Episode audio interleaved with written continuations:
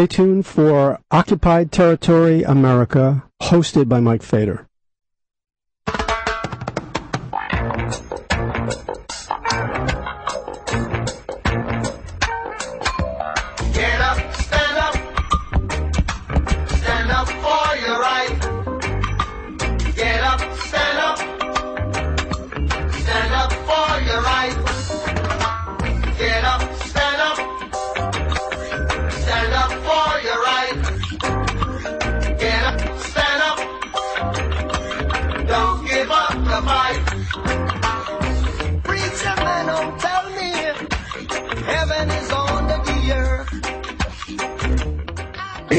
And this is Occupied Territory America with Mike Fader. We are here every Thursday at 2 p.m. Eastern. And of course, the um, shows are available uh, archived in podcasts uh, later the same day or the next morning. Um, for those of you who are um, hearing this live streaming now and who may hear this in podcast, uh, naturally, of course, we have to apologize here at prn.fm for the last couple of days. Uh, the entire um, station itself was inaccessible. Uh, you couldn't really hear any shows. We had some serious technical problems, which apparently have been solved now, and there's even more improvements that have to be made, and they're being made. So um, our apologies for that. Uh, we uh, for those people who listen to my show, The Turning Point, every Monday at 4 p.m. This past uh, Monday, I had a really terrific interview with Bob Fass of BAI fame, and that is now available as a podcast. And you can, of course, go to prn.fm and go to the Turning Point show, The Turning Point, or Occupied Territory America to uh, get these podcasts. If you have trouble loading up the show or loading when you go on to hear the live stream and it takes a long time to attach to it or you have trouble getting the podcast or you get timed out again. If this if we have a little blackout or a brownout here again which we hope not there are other ways to hear these shows uh, both turning point and um, occupied territory america and all the other good shows on prn.fm you can go to itunes go to the itunes store. It's free. Go to the itunes store uh, tell them Mike sent you. No, there's no room for that. Just put in the search prn.fm. Put in the search the turning point.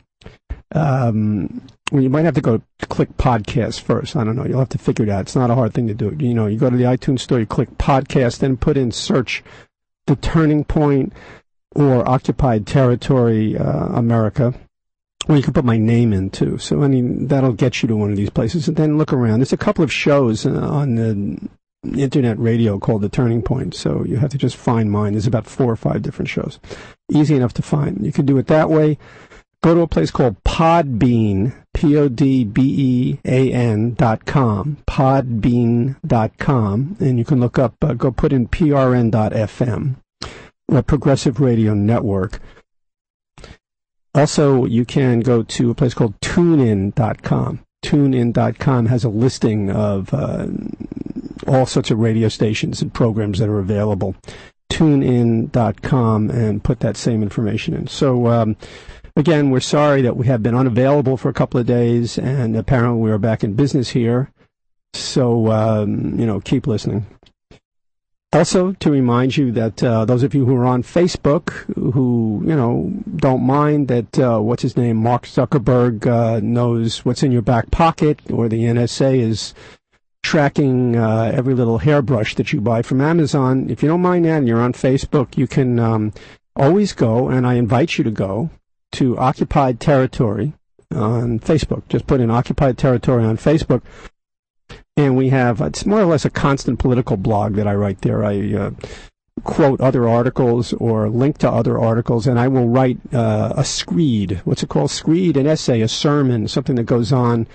Uh, maybe a few paragraphs or more, and then uh, you're free to give your responses, as people often do.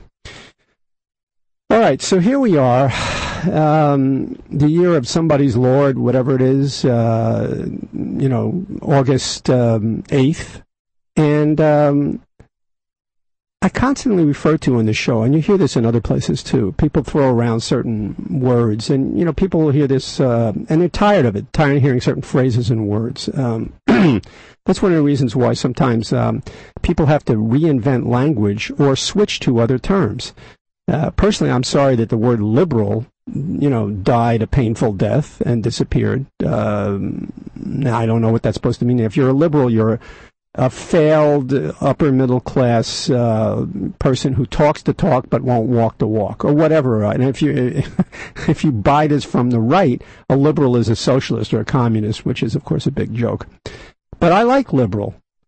The F- FDR was a you know was a liberal. The people who supported him were liberals. The people who put into place Social Security, uh, even people who came from that generation, Johnson, who were growing up then, um, you know, put into place uh, Medicare.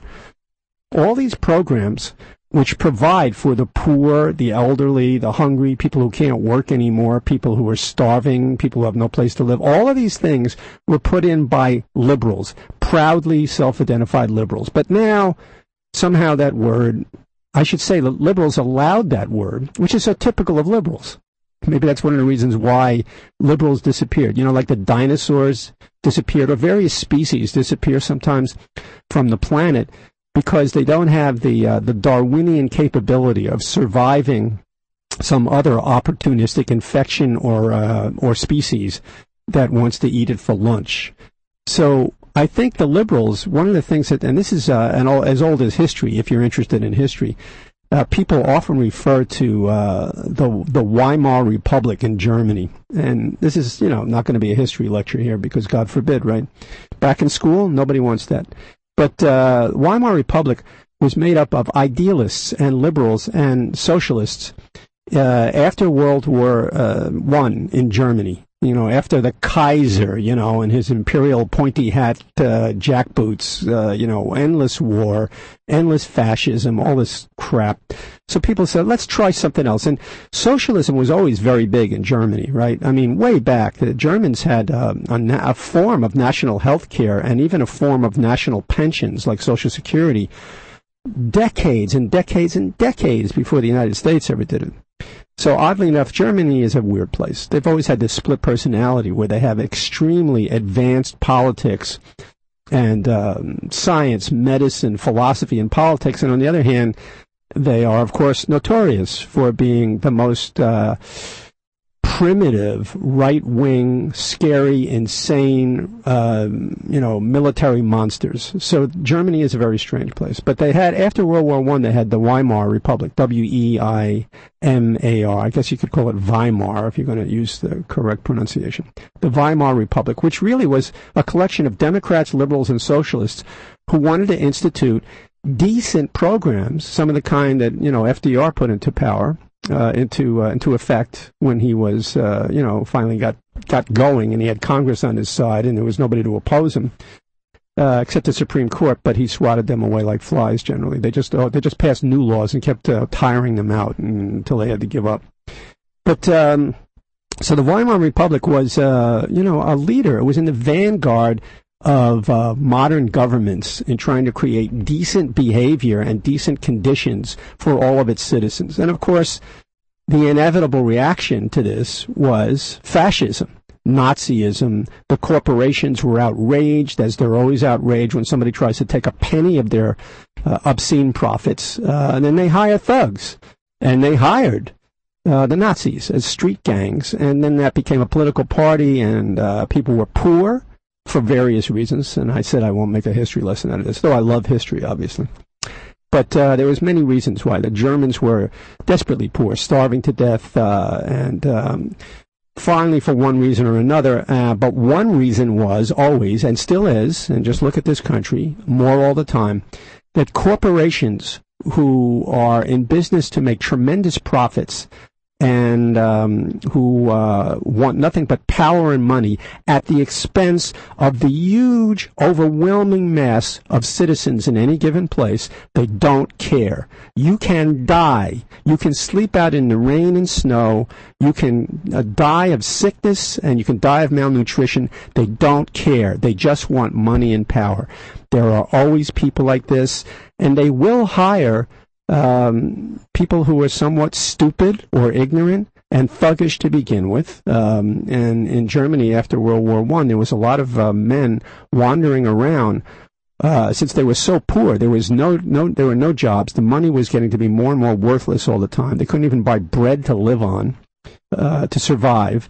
And a lot of these ex-soldiers who knew about fighting and they knew about how to use weapons and they knew how to use discipline, uh, merged with uh, with uh, corporate interests and a sort of in between hazy group of uh, beer drinking, beer swilling, fat, um, you know, disabled in their minds thugs called the Nazis.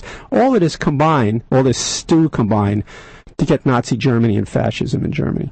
So what happened was that the Weimar Republic, made up of socialists and liberals and, and, Democrats, of course, they had to allow these people, these thugs and these corporate bastards, who broke all the laws, who ignored everybody else's sense of decency, who uh, broke things, who beat people up, who killed people, who uh, attempted to, uh, you know, to to to throw unions out of their factories or permit unions not to, you know, and not permit unions to organize. They allowed it all to happen. They said, well, you know, uh, we have to practice what we preach. We preach, uh, and this is an eternal problem with liberals, Democrats, and you might even say with decent people. How do you do, how do you do this in a society where there are people who are insane in their pursuit of power and money, and they don't care if people die in their, in their pursuit of it, uh, people who are sadistic, who are petty, who are nasty, brutish, and ignorant. When you have people like this, and believe me, I deal with them all the time uh, on the radio show at Sirius XM, where I take calls from all over the country.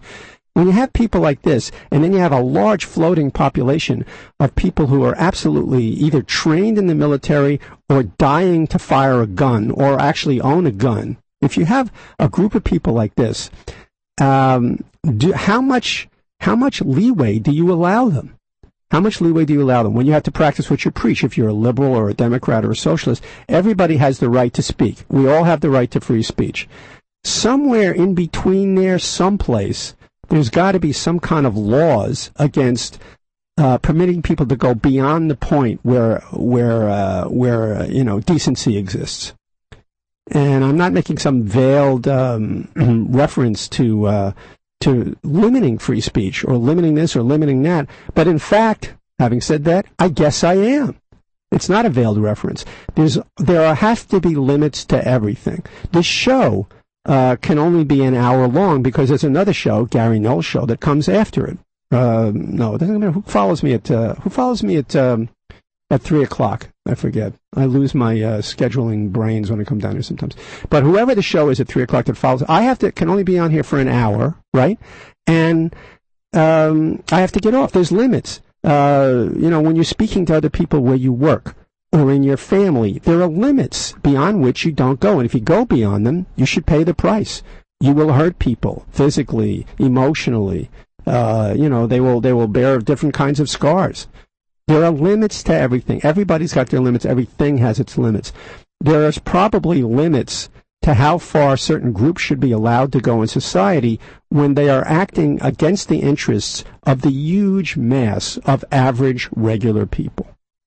And one of the reasons that the liberals often are victims uh, and die out, you know, uh, the Weimar Republic was overthrown basically by the Nazis and uh, what's interesting is that uh, in the Weimar Republic in Germany, which was, um, you know, extremely liberal and extreme and a very sort of like you know decency oriented. Everybody had to have their say. Everybody was uh, permitted. You know, the Nazis. Sure, we want a permit to wear our uh, you know brown shirts and our boots and wear our guns, which is illegal probably in the streets, but who cares? We want our just sound like America, right? They want, they want to wear their flags, you know, and their medals and their uniforms from the war, and they want to all have march around with the guns that they still had from the war, or guns that they found somewhere else, and they want that they want to get out and they want to get in the street and they want to yell, "Let's overthrow the elected government." The hell with elections. The hell with these liberals and Jews. You know, not that they were all Jews, a handful, right? The hell with all these people. We're sick of them. Let's use our force and our. So that's what they did when they exercised their free speech. They wore guns, assembled in places, beat people up who looked at them funny, uh, all breaking laws, right? Uh, crashed into stores, um, knocked down uh, the election placards of the other side, broke into government offices, insulted people, libeled people. But you had to let them do it, right? They have their right to free speech. Well, there's limits to everything. So what happens with liberals often is that they allow people to get away with murder, literally, or rape, or thievery on a grand scale, and people see them as inevitably weak, which is what they are right? They allow these things to happen. Forget about the kind of liberals who pretend they're liberals and basically uh, use that as an excuse to get into government and loot and uh, thieve all over the place. But when you have um, liberals, you know, who do this kind of thing, it's a real problem if you're a liberal, right? So liberal has become a dirty word. It's become a dirty word because one of the reasons is because of their, uh, you know, demonstrated weakness in trying to figure out how to deal with thugs and with people who are uh, doing unconstitutional things and destroying the government. They don't know how to deal with these people. Um, they're not tough enough. They're not strong enough. They're not aggressive. A guy like Roosevelt was an unusual character because he was a liberal and he believed, uh, you know, at certain points he was, uh, you know, a wheeler dealer and, and as vicious a politician as anybody that ever lived. And who knows about his involvement at the beginning of World War um, World War II? That's a whole other subject. But one thing Roosevelt did was he had, uh, to put it bluntly, a pair of balls, which most, and I use this in its most metaphoric way, right? Men, women, he had a spot. Let's use it. He had a spine. He had a pair of balls. This he would he went to Madison Square Garden once at the height of still the Depression when he was trying to push his programs through in 19, 1933, 34, when he was first elected and took office and pushing all these programs through. And of course, who lined up against him? The usual suspects. The bankers, Wall Street, right? The owners of large corporations, uh, some people high up in the military, you name it. They even got together, these people. They were so upset about him actually helping sick people, old people, poor people, and starving people. This upset them so much, these sons of bitches, that they actually spoke to a guy who was either at the time the current or former, recently former head of the Marine Corps a famous general named Smedley Butler, they had a secret meeting and spoke to this guy and said, "How about it? You want to help us take back the government? You know, for the people who re- who, who it really belongs to." And he told them to go screw themselves, right? Because that's how he felt about it. But that's how bad it got, right? But Roosevelt stood up to them. Roosevelt was not Jimmy Carter, and he's not, you know, Barack Obama, and he's not even, you know, Bill Clinton. He had a spine. He had guts. He had a pair of balls. He stood up at Madison Square Garden when they were all calling him names and insulting him and trying to wound him and everything else. And the Madison Square Garden was packed with workers, with people who were poor, with people who were in unions. I mean, you know, with real people, right? Not a bunch of people, you know, who uh, with beer bellies and $500 expense accounts for their seats. He, he's in Madison Square Garden and he makes a speech. Uh, total place is totally packed. I think I went over the radio, but I don't remember. And he said, um, I am proposing these programs to rescue the country from poverty, illness, from, from disease, from children dying. I'm doing this for all of you. And the bankers hate me. He says, I welcome their hatred. And he smiled. Now look at this poor, pathetic, corporate, uh, ballless asshole who is the president right now of the United States. And I hear people tell me all the time, you know, um, Mike, they tell me, uh, here's a here's a prevalent theory, and maybe this is something you've heard, or maybe it's something you believe.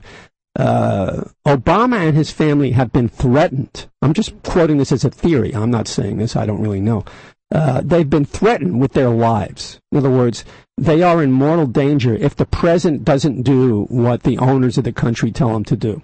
So that would explain why he wants to hire Larry Summers, who is basically, in his own way, one of the architects of uh, of the um, economic disasters in this country, right? And who is a real pig. He wants to hire him, or appoint him, I should say, as the head of the Federal Reserve. Uh, Federal Reserve because Bernanke is, uh, you know, retiring, right? Larry Summers, who was uh, Obama's original head of the National Council of Economic Advisors, there's 25 people at the same title. Uh, the jobs uh, over, you know, czar, the National Advisors of Economic Counselors of Advisors of Counselors, right? Well, it's bullshit. Just a way to give powerful people an office in the White House so the president doesn't stray too far, God forbid, in helping actual human beings and citizens, right? So Summers, this tired old, corporate whore. Uh, you know, I can't say enough bad things about him. Also, on top of that, one of the worst sexists ever you could possibly imagine a man in his position, right?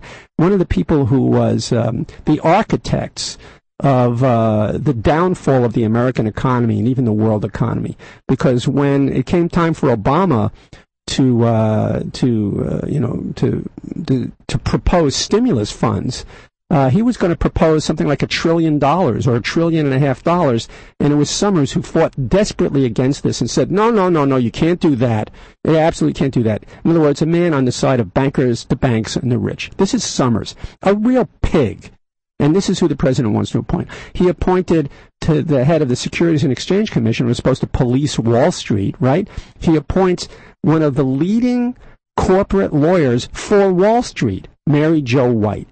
And I could go down the list, one after another after another. He puts Michael Taylor in at the FDA as like sort of the food czar at the FDA, who is a former vice president of Monsanto he appoints people to be in charge of the CIA or people to be in charge of the NSA or promotes generals who are as right wing and as vicious and unconstitutional, uh, thuggish as possible.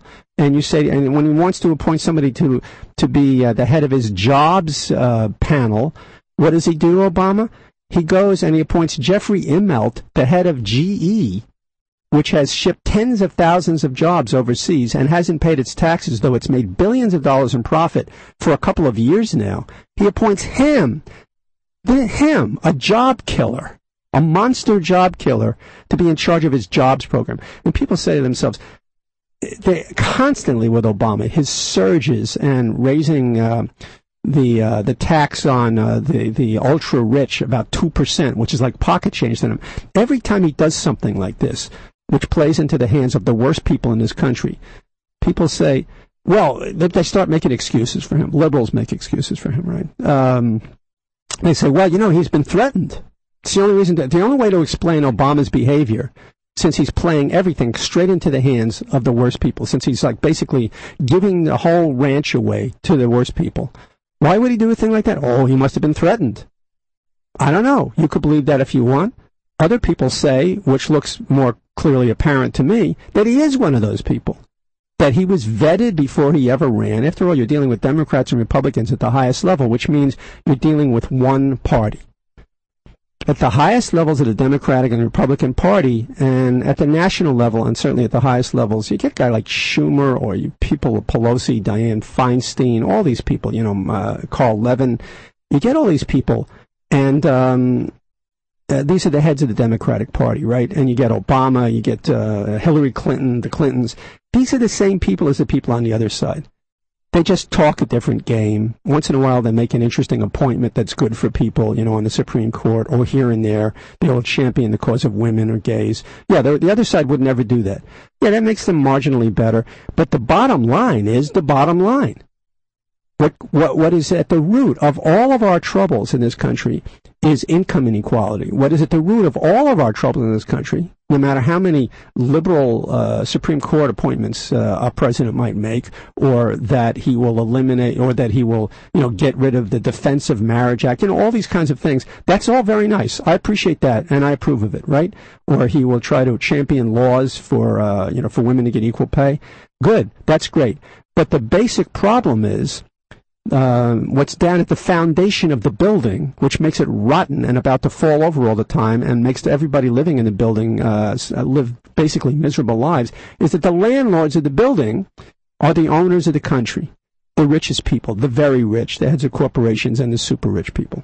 They own and they run the country. They tell him what to do, and you could figure out, you could decide on your own whether or not you want to believe that this man either works for them or has been threatened by them or is confused. Sometimes I think the man is just plain incompetent.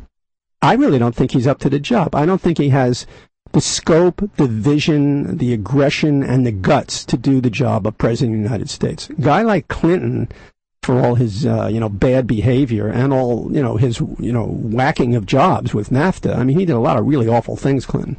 No use, no point right now going into a whole laundry list of them. And also a tool of the rich, right? But this guy, when he wanted somebody to do something, he stood up and told them what he wanted them to do. He knew how to twist arms. Hillary Clinton would do the same thing. But they're all the same people.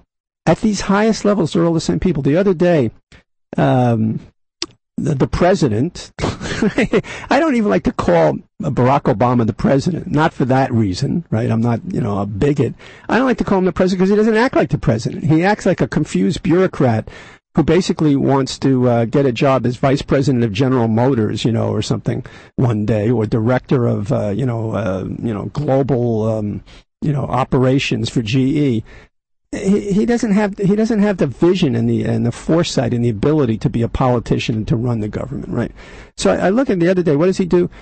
Edward Snowden, who is actually a hero, who has actually revealed uh, the astounding, this isn't stopping, it just keeps coming all the time. This, the astounding unconstitutional behavior, anti-constitutional behavior of the last several governments, and particularly of the current government, because they're all the same at the top. Uh, Obama, what does Obama decide? He's got Edward Snowden in Moscow. He's not going to go to Moscow to talk with um, with uh, Putin about some very important issues, you know, reducing nuclear arms and all kinds of other things that two lead leaders of nations should talk about. He's not going. He's going to have a little tantrum. He's going to go there for a meeting of the G20 or the G the G10 or the G3 or the G Whiz, you know, people who actually own the world. He's going to go there and they're going to figure out uh, exactly. Uh, how many jobs to steal from Greece, how many, uh, you know, how many pensions to cut in, in Spain, whatever it is that they do when they get together with these meetings, you know, how, how to uh, make sure that unions all get blown up with dynamite. But he's going to go there and do that, but he won't have a personal meeting with Putin. And why is he having his little hissy fit tantrum? Because Edward Snowden was given asylum by the Russians. Now, good for Edward Snowden if he lives more than a week in that place. He's in a bad spot because when you're in a spot where you have to trust the Russian government, which is basically a mafia organization, when you're in a spot where you have to trust them with your safety, good luck to you, right? I don't know what's going on with him, but uh, I guess he couldn't stay in the airport. He didn't want to stay in the airport anymore. Anyhow, he's got asylum in Russia. Oh, this is terrible, says the administration of the United States. Forget about the people of the United States. They don't even exist anymore they're an they're a consumer audience that every four years gets told to vote a certain way. Um, so he's not going to meet with Putin, and um, uh, you know people like Charles Schumer, who is one of the most powerful Democrats, one of the most powerful politicians in the country, and a Democrat, a leader of the Democratic Party. Uh, once upon a time, probably would have called himself a liberal, though he is nothing like that. He's basically Wall Street's pet senator, Charles Schumer taken more money from Wall Street and continues to take more money from Wall Street than any other senator. Basically, Lloyd, Lloyd Blankfein and Jamie uh, Dimon and all these other people who uh, who run Wall Street have their arms straight up Schumer's ass, and they manipulate his mouth by moving their fingers. That's Charles Schumer, right? He's a Democrat. Tell me about the difference between the two parties. Tell me about the lesser of two evils. Dianne Feinstein's husband She's one of the leaders of the Democratic Party. She loves the NSA. She loves the CIA. She loves giving money to any organization, secret or otherwise, that will blow up anybody and invade anybody. She is real, really something. Her, you know, she she is uh, one of the people in Congress who could have saved the post office, which is now dying, right? Uh, because they have this absurd pension scheme that they had to fund. It's all a big setup the post office uh, was required by Congress to fund um, pensions at a very high level for the next hundred years. Some in- incredible thing, which is basically a, a, um, a, bill that was passed by people who wanted to privatize the post office. And Diane, Dianne Feinstein was one of the leaders of this, right? And um, Dianne Feinstein's husband. So, so, so the post office has to sell off. You know, basically, it's going to be privatized. You know, within a year, two years, five years they have to sell off uh, their assets. What are, what is their one of their main assets? Post offices. very old, beautiful buildings, buildings built in the Depression by the money of people, you know, who barely had enough money to pay their taxes, the sweat and the labor.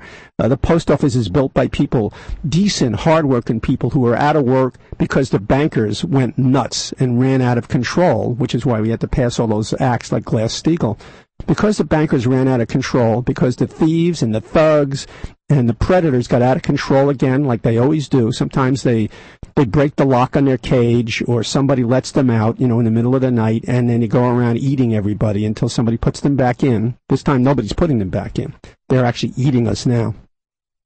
Uh, so basically, uh, what? Are, so all of these uh, post offices got built. They hired bricklayers, they hired architects, they hired artists, they hired uh, construction guys, they hired people who made steel, they hired um, you know steel workers, they hired uh, iron workers, they hired people to build post offices all over the country. My local post office, two blocks from where I live, was built in uh, 1936.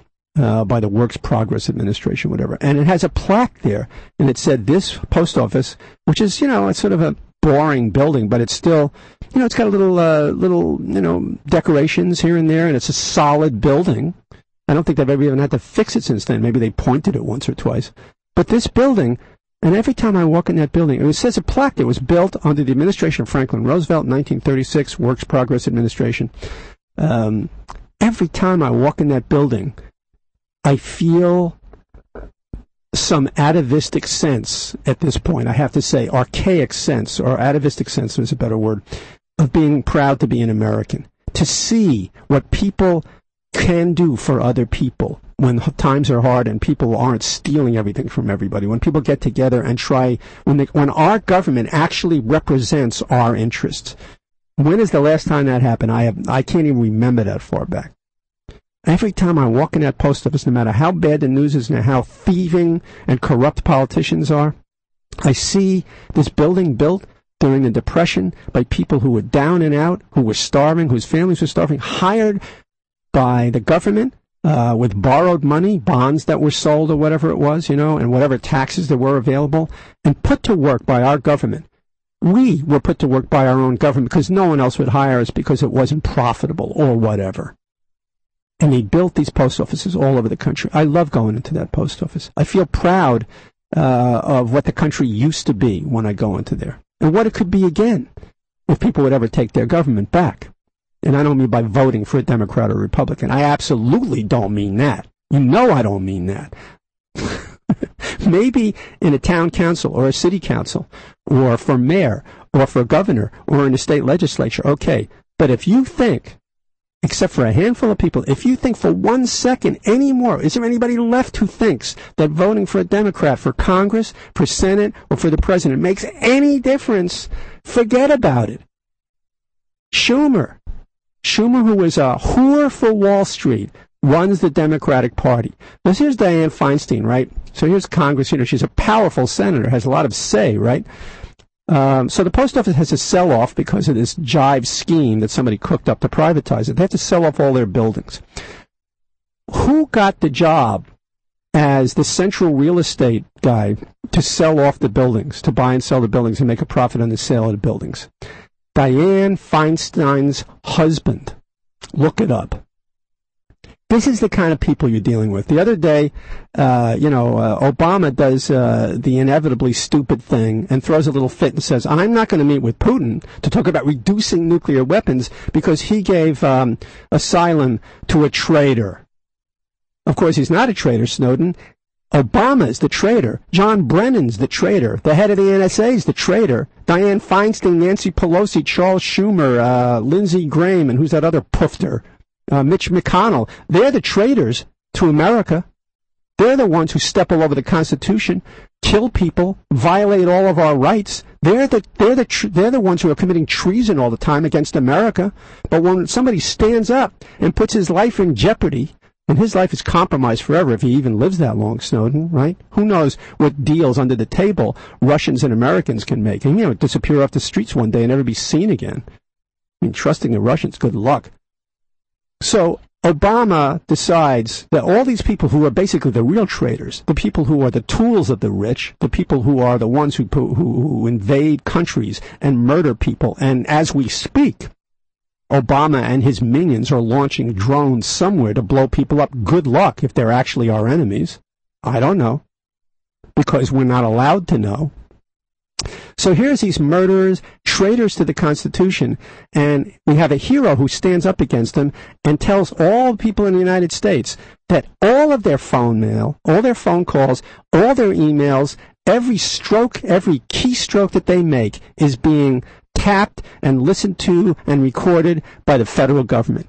Completely unconstitutional against the very foundation laws of the founders of this country the people who own and run this country now are closer, far closer. If you drew a line one end to another, right, a continuum, the people who own and run this country now, who you know are theoretically elected by the populace, and fewer and fewer turn out all the time, and for good reason, because they see it doesn't make any difference. Um, the people who own and run this country, if you drew a line, are far closer to the end of the line where King George and uh, his dukes and earls and his army and his mercenaries came over here to fight a war with us.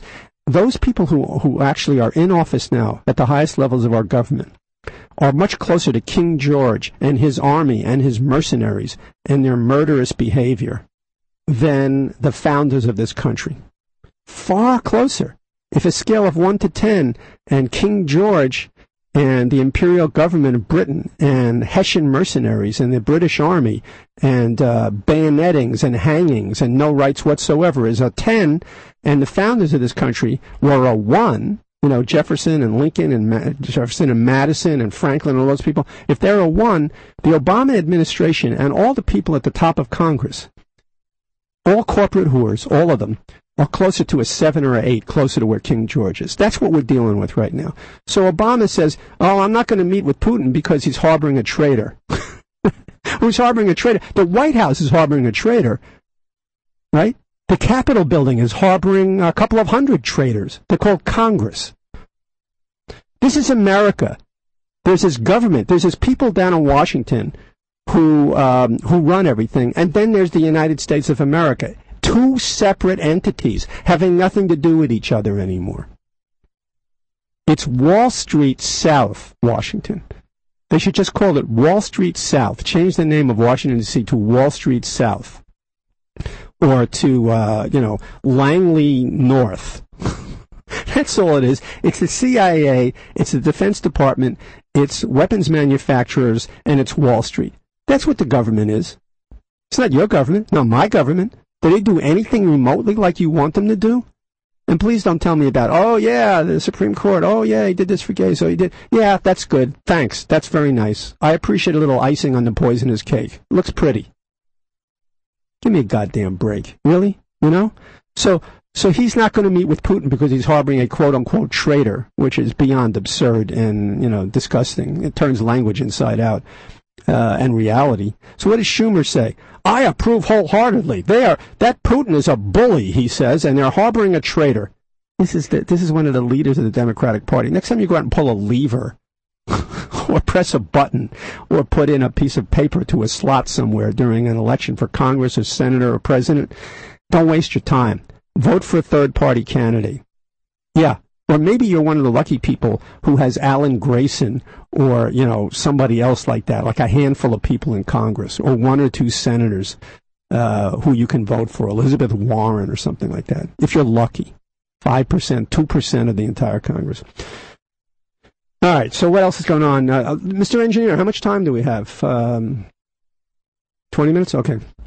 Um, so what is happening this week? Um, you notice in the front pages of the paper here, I pick up the paper. Uh, I, actually, I clipped it out. I'm lying to you. I don't have the whole paper here. It says order, but you all noticed this, right? This was in every newspaper in the country. Uh, was on every. Uh, you know, I don't watch TV, so I don't know what's at the top, but I'm sure it's at the top of all the bullshit news organizations, right? Order by Qaeda, however you say, is it Qaeda? Qaeda? Order by Qaeda for attack led to terror alert. Messages intercepted. Bin Laden's successor is said to have sent an edict to Yemen. Okay. You all know about this, right? The Obama administration's decision last week to close, they closed nearly two dozen diplomatic missions and issue a worldwide travel alert came after the United States intercepted electronic communications in which the head of Al Qaeda ordered the leader of the group's affiliate in Yemen to carry out an attack as early as this past Sunday, according to um, American officials. Uh, now I can't read. I have trouble reading all these Arabic names, so let's just use uh, names that are easier to pronounce of um, famous mass murderers. Okay, the intercepted conversations last week between um, uh, Dick Cheney, who succeeded uh, uh, Donald Rumsfeld as the head of the global terrorist group, and um, uh, Henry Kissinger, the head of the Yemen-based Al Qaeda in the Arabian Peninsula, revealed. Uh, what American intelligence officials and lawmakers, now get this, revealed that what American intelligence officials and lawmakers have described as one of the most serious plots against America and Western interests since the attacks on September 11th, 2001. American officials said that it was highly unusual for senior Qaeda leaders in Pakistan to discuss operational matters with the group's affiliates. The communication between the two men seems to indicate that Mr. Brennan, whom administration officials have portrayed as greatly diminished and hindered in running a global network, right, while deep in hiding, still has a strong influence over. Do you understand what this is all about? Snowden revealed that the NSA, the federal government, in secret, with secret courts, with nobody having anything to do with it, um, nobody having any say, no lawyer, no citizen, no nothing, no nobody, a few people at the top of the government can um, tap all of our phones, your phone, my phone. They can read our emails. And it gets worse every day when you see what they're capable of doing.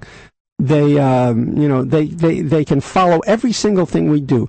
They have um, malware and they have things they can put into computers and into your cell phones. This is not a conspiracy theory, by the way. It's been done all the time. It's being done now. In Afghanistan, it's done all the time by the um, by the Defense Department. What they do is um, they uh, they somehow infiltrate, or with the cooperation of large corporations, they infiltrate video games or pornography or something. And when it's downloaded into your cell phone, or into your computer, what's also downloaded is something that can steal every bit of information from your computer. So you think you're buying something from Amazon? You want to buy a toothbrush from Amazon? You go look at porn. You want to buy a video game? You know. Uh, Death Star 26 America flag forever, you know, 17 in this series. You know, uh, badge of valor and honor, uh, American flag against the whole world, number 24. You want to buy this crap, this bullshit? Anytime you download a game, any one of these things, they can and they do put um, put uh, information in it, which can uh, immediately contact directly with their with their uh, servers, with their computers. Uh, in Afghanistan, and they're building this now in the United States probably. I don't have proof of it. But in Afghanistan, what they've done for a long time now is they put up fake cell towers, phony cell towers, which intercept cell traffic from everybody in all of Afghanistan. No matter who you are, whatever, you make a call over there, uh, these phony cell towers will snatch this stuff out of the air because it's, you know, recognized as a destination for a cell phone. And uh, it will record everything that's said on the cell phone. They are probably I have no doubt they are building them in this country right now. How many cell phone towers, and there are you know tens of thousands all over the country in this uh, you know in, uh, all over this place in this country, and cell phone relay stations. How many belong to the government and how many belong to corporations? It Does it make any difference? Look at all these corporations that rolled over like little toy poodles when the government told them they had to. So they're doing this stuff in secret. Snowden uh, uh, reveals that the government is acting like a Soviet government, like a Nazi government. No, no, no point in mincing words anymore, right? I'm not a liberal. I was once proud to be a liberal and I loved the word, but I'm not that kind of liberal where I let people get away with stealing my government and my constitution and my entire life. I don't think that's America. And if I'm a liberal, you know, then I don't want to put up with it. I don't like the word progressive. Now, I know I'm on the progressive radio network. We're not going to call ourselves the liberal radio network. The word liberal has gone out of fashion, out of style. Somehow it's been demeaned. It shot its own self in the foot, and it also somehow got linguistically smashed by uh, 10 years of um, heavy conservative talk radio. And liberals being liberals, they said, oh, they shouldn't say that about us, but they should say whatever they want, right? I can't, oh, oh no. you know who's, you know, you know who's uh, the worst example of liberals? NPR. NPR. They have vanilla custard for brains, and they have uh, limp linguini for spines over at NPR. You are never, because they're funded by corporations. You are never. That's what's good about a place like PRN.FM you know, or any other community radio station, even the Pacifica networks, they don't take corporate funding. They don't take what's called underwriting. Underwriting is a polite word for commercials. NPR is a corporate holding. NPR is funded by corporations. Yeah, there's a lot of places like the Ford Foundation, Pew Charitable Trust, and all, all these uh, foundations that actually do some very good work, but and hospitals. But basically, it's corporate funded. It's corporate funded, and the people there make salaries of several hundred thousand dollars a year. Well, good for them. You know, I mean, a lot of people listen to them. You know, that's a whole other subject. But you're listening to corporate radio when you listen to NPR. So basically, but they, they, and the right wing accuses NPR of being liberal. I don't even know what liberal means anymore. Um, if you're going to make labels about politics in these in this day and age in America, um, uh, you can, I can't think of a one word thing right now, but you might you might want to look at it this way. There are people who are for the American people, and there are people who are against the American people. Uh, people who are against the American people are people who run major media organizations, who are the anchors and the news people for major media organizations, like at CNN or NBC or ABC or MSNBC, who uh, actually just only in the last few days, after years of Obama stepping all over the Constitution and creating secret courts and invading places and sending special ops troops to uh, to murder people all over the world and blowing up people with drones, after years and years and years of outrageous corporately controlled um, uh, unconstitutional behavior, uh, one or two of the people on MSNBC uh, I don't know what, out of some, some atavistic sense of guilt, had decided to say, I don't know if this is a good idea what he's doing. Bunch of sell-out, lazy assholes, all of them, right? So, who's against the people? Uh, anybody who is anywhere near the leadership of the Democratic and Republican Party. Mm, 79, 75, 80% of the senators and congresspeople in Congress are corporate tools. They are against the American people. The president is against the American people. The Supreme Court, at least five justices for sure, are against the American people. These people don't like democracy. They work for the rich. They are rich. They hate us. And by us, I mean 90% of the population of this country, even people who think they are in the right wing or the Tea Party, because they're too stupid to know the difference. And people who are for the American people are people who do stuff like Edward Snowden, or maybe, to be unhumble, people who do things like PRN here or the Pacifica Foundation, or places like Common Dreams or Alternet, or ple- people who risk their necks and certainly are building up files in the FBI somewhere who turn out for demonstrations against this kind of thing. People who are in Occupy, the occasional senator and congressman, uh, congressperson who will speak up and say, this is wrong, like Elizabeth Warren. I mean, I don't know her full story, but good for her or if somebody like Alan Grayson, or once in a while somebody, there's some congressman up in um, Massachusetts who questioned all this. What a coincidence. The President of the United States um, closes by executive order something like two dozen American uh, embassies and consulates. That sends a great message to the world, right? Um, close down. Now, I thought, now, every day you pick up the newspaper for the last 10 years, we find out that the head of Al Qaeda has been killed, or the deputy head has been killed, right? Am I wrong about this? Am I the only one? Every time you pick up the newspaper, so you don't believe it anymore. It's like Orwellian language.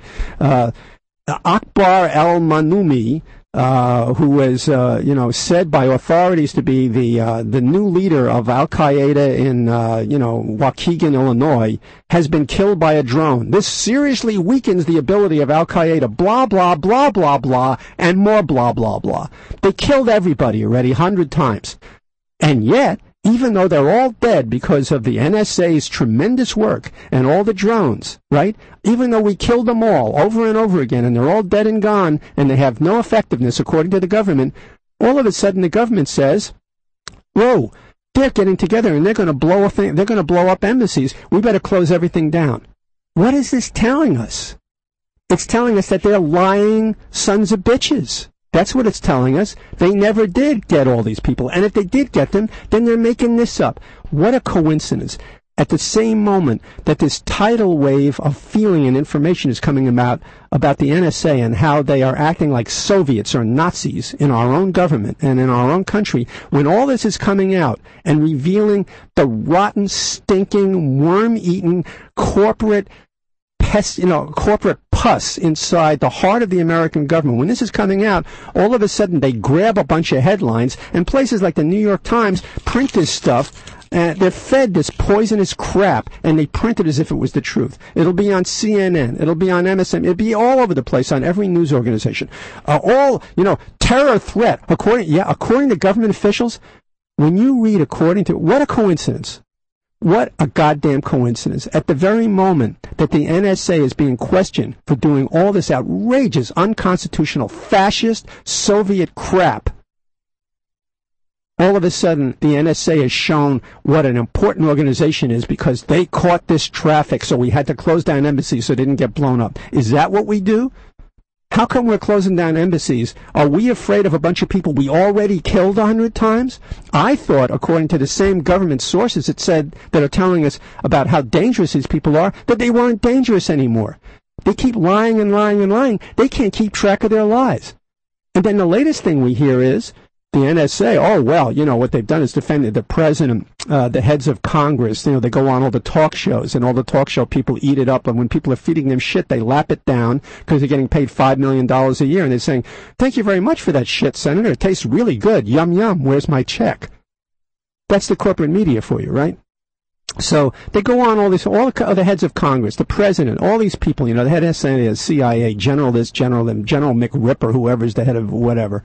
And they get on and they go all over these shows and they go every place and they say, oh, the NSA, the only reason we, they make their little excuses. Yes, we are throwing a wide net, uh, although it's secret. I can hardly tell you about it. I love that, right? Uh, they're doing something astoundingly bad, but they can't tell you about it because it's a secret and you have to shut up. And if you say anything about it, you could get in trouble. You could wind up in Guantanamo.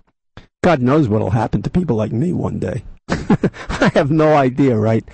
Uh, so they tell you all this stuff. They say, "Oh well, you know, this is what they'll this is what they'll give you anyhow." They said, "Well, you know, we're doing this to protect Americans from terrorists.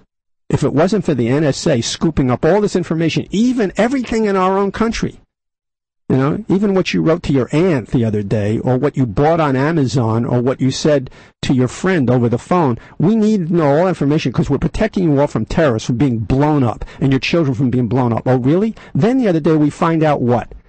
That the DEA, the Drug Enforcement Administration, has been routinely for years arresting drug dealers not my favorite kind of people, but nevertheless, arresting drug dealers on information provided domestically by the National Security, the National, you know, uh, Security Agency, by the NSA. The NSA, which all the leaders of our country and they themselves say is there to protect us from terrorists, and that's why they have to violate and ruin the whole Constitution, uh, uh, is giving this information to other agencies, probably to the FBI, maybe to local police, maybe to corporations to let us know. But maybe the NSA tapped the phone and you said, you know, I think I need a new can opener. And they send the information directly to canopenersorus.com at Amazon. Who knows what they're doing? And so this is what they do. The NSA, they lie to us. The NSA is there to protect us only from terrorists. That's why they're violating the whole Constitution.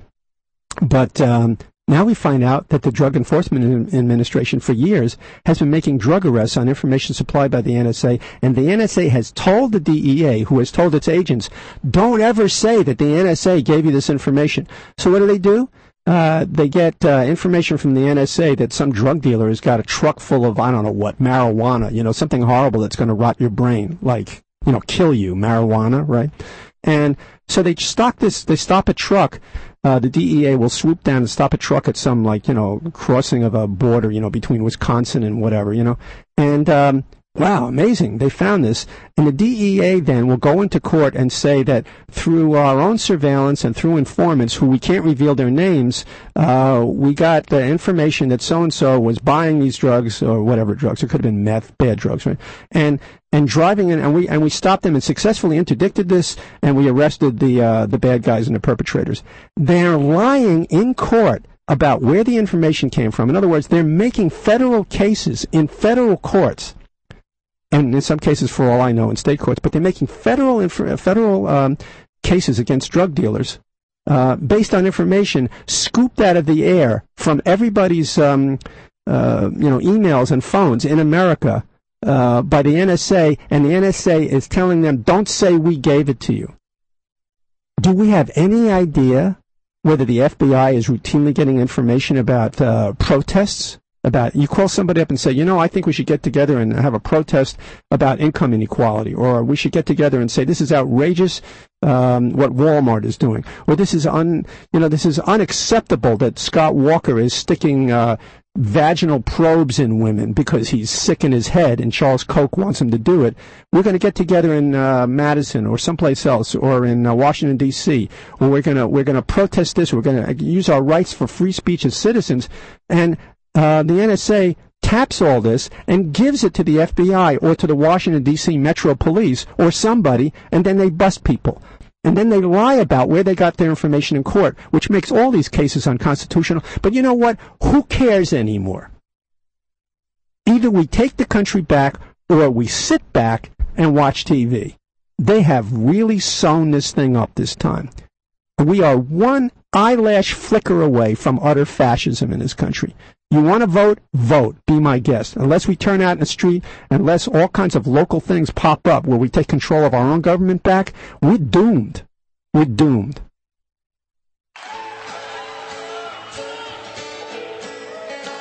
As I